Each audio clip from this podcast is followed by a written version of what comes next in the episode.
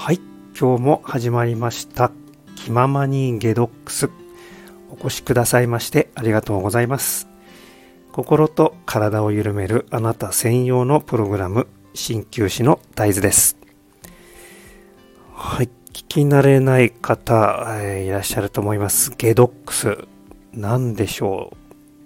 はい、これ実はですね、デトックスと解毒を組み合わせた造語なんです。冬に溜め込んでいった不要な老廃物を流して外に、出していきましょう。いやー、爽やかな陽気が続いていますね。皆さんいかがお過ごしでしょうか？もうだいぶあれですね日の出も時間が早まってきて朝起きるのもそんなに辛くなくなってきました、えーこれだけ爽やかだとうん。食欲も湧きますか？どうですか？それとも逆にあまりお腹空かないでしょうか？ね。えーもしかしたら朝からですね、こう、えーね、食欲が湧かないという方は、ちょっと疲れ気味なのかもしれませんね。はい。昨日のね、やっぱり食にまつわるお話で、えーさらに引き続き思い出したことがありましたので、えー皆さんにシェアさせていただければと思っております。はい。えーどうですかね、スタンド FM はね、やっぱり音声配信でこう、好きな時に、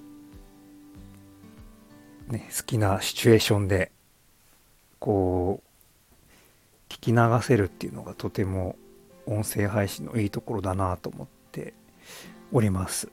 でやっぱりラジオとかも僕はよく聞くんですがどうでしょうか？皆さんの何か好きなラジオ番組とかあったりしますでしょうか？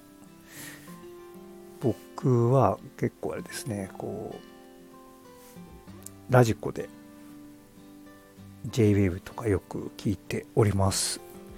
でその中の一つでえーと土曜日でしたね確か。土曜日土曜日の番組で長濱ねるさんが出ている番組がありました。でそこで取り上げられていたのがこうスローフード食についての、えー内容でしたね。はい。どうですかね？スローフードを聞き慣れないことでしょうか？それとももう浸透だいぶ浸透していますでしょうか？ね。結構日本よりも海外の方の方がそういう考え方を持った方が多いみたいです、えーどうしてもこうね忙しいと手軽に身近にあるものでさささっと食事をしてしまいがちですがはいえーね、それがファストフードですよね。ファストフード。それに対して、まあ、丁寧に、安全に作られた食べ物をスローフードというみたいです。はい。どうですかね。はい。えーまあ、ね。食べ物については、まあ、いろんな見方があると思いますので、うん。ただですね、やっぱり、まあ、患者さんとお話をしていると、結構こう、あれですね、えー外食をメインにされている方というのは、どうしても、こう気になる点が多かったりします。はい。で、えーこのですね JWAVE の番組この番組の名前はビブリオ何て読むんでしょうねこれはね。ビブリオなんとか。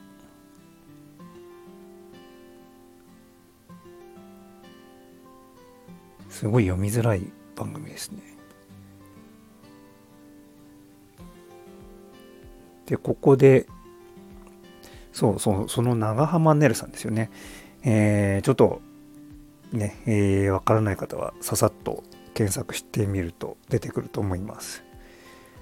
こう、まアイドルらしい見た目でね、えー、なんですが、こう、喋っている言葉とかですね、うん。やっぱりこう、あ、そう、ちょっとおとなしめの雰囲気の方ですよね。そうそうそう。で、この番組でお話しされていることを聞いていると、そんなに食べ物のことについてはですね、そこまで、まあ、今までは気を使ってらっしゃらないということをおっしゃってましたね。やっぱりこう、現場で出されるものを食べていたりとか、基本的にはお食事は作らないとおっしゃってました。で、そう、野菜もね、そんなに取られてないということもおっしゃってましたね。で、まあそうすると、やっぱり、どうでしょうね。うん。実際体が必要としている栄養というのが、まあ、やっぱり取りづらい何か不調が起きてもおかしくないような、うん、とても心配なになってしまうぐらいの食生活をされているのかなというふうに伺いました。はい。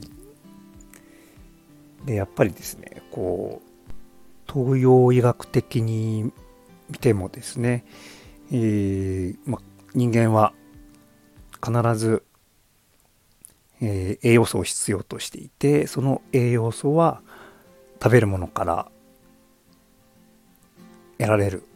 多くの栄養素はですね食べ物から得られているということで、えー、もうこの食生活をもう本当に変えるだけで症状が改善したりしますよね。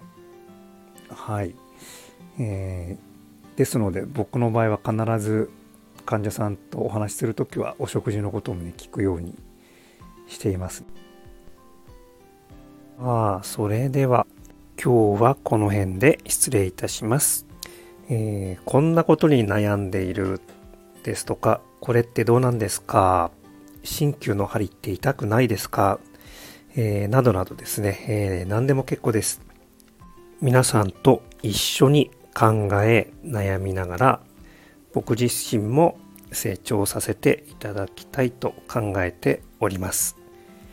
ご感想やご質問、ご要望などございましたらお気軽にご連絡ください。それでは今日という一日を味わっていきましょう。お越しくださいましてありがとうございました。鍼灸師の大豆でした。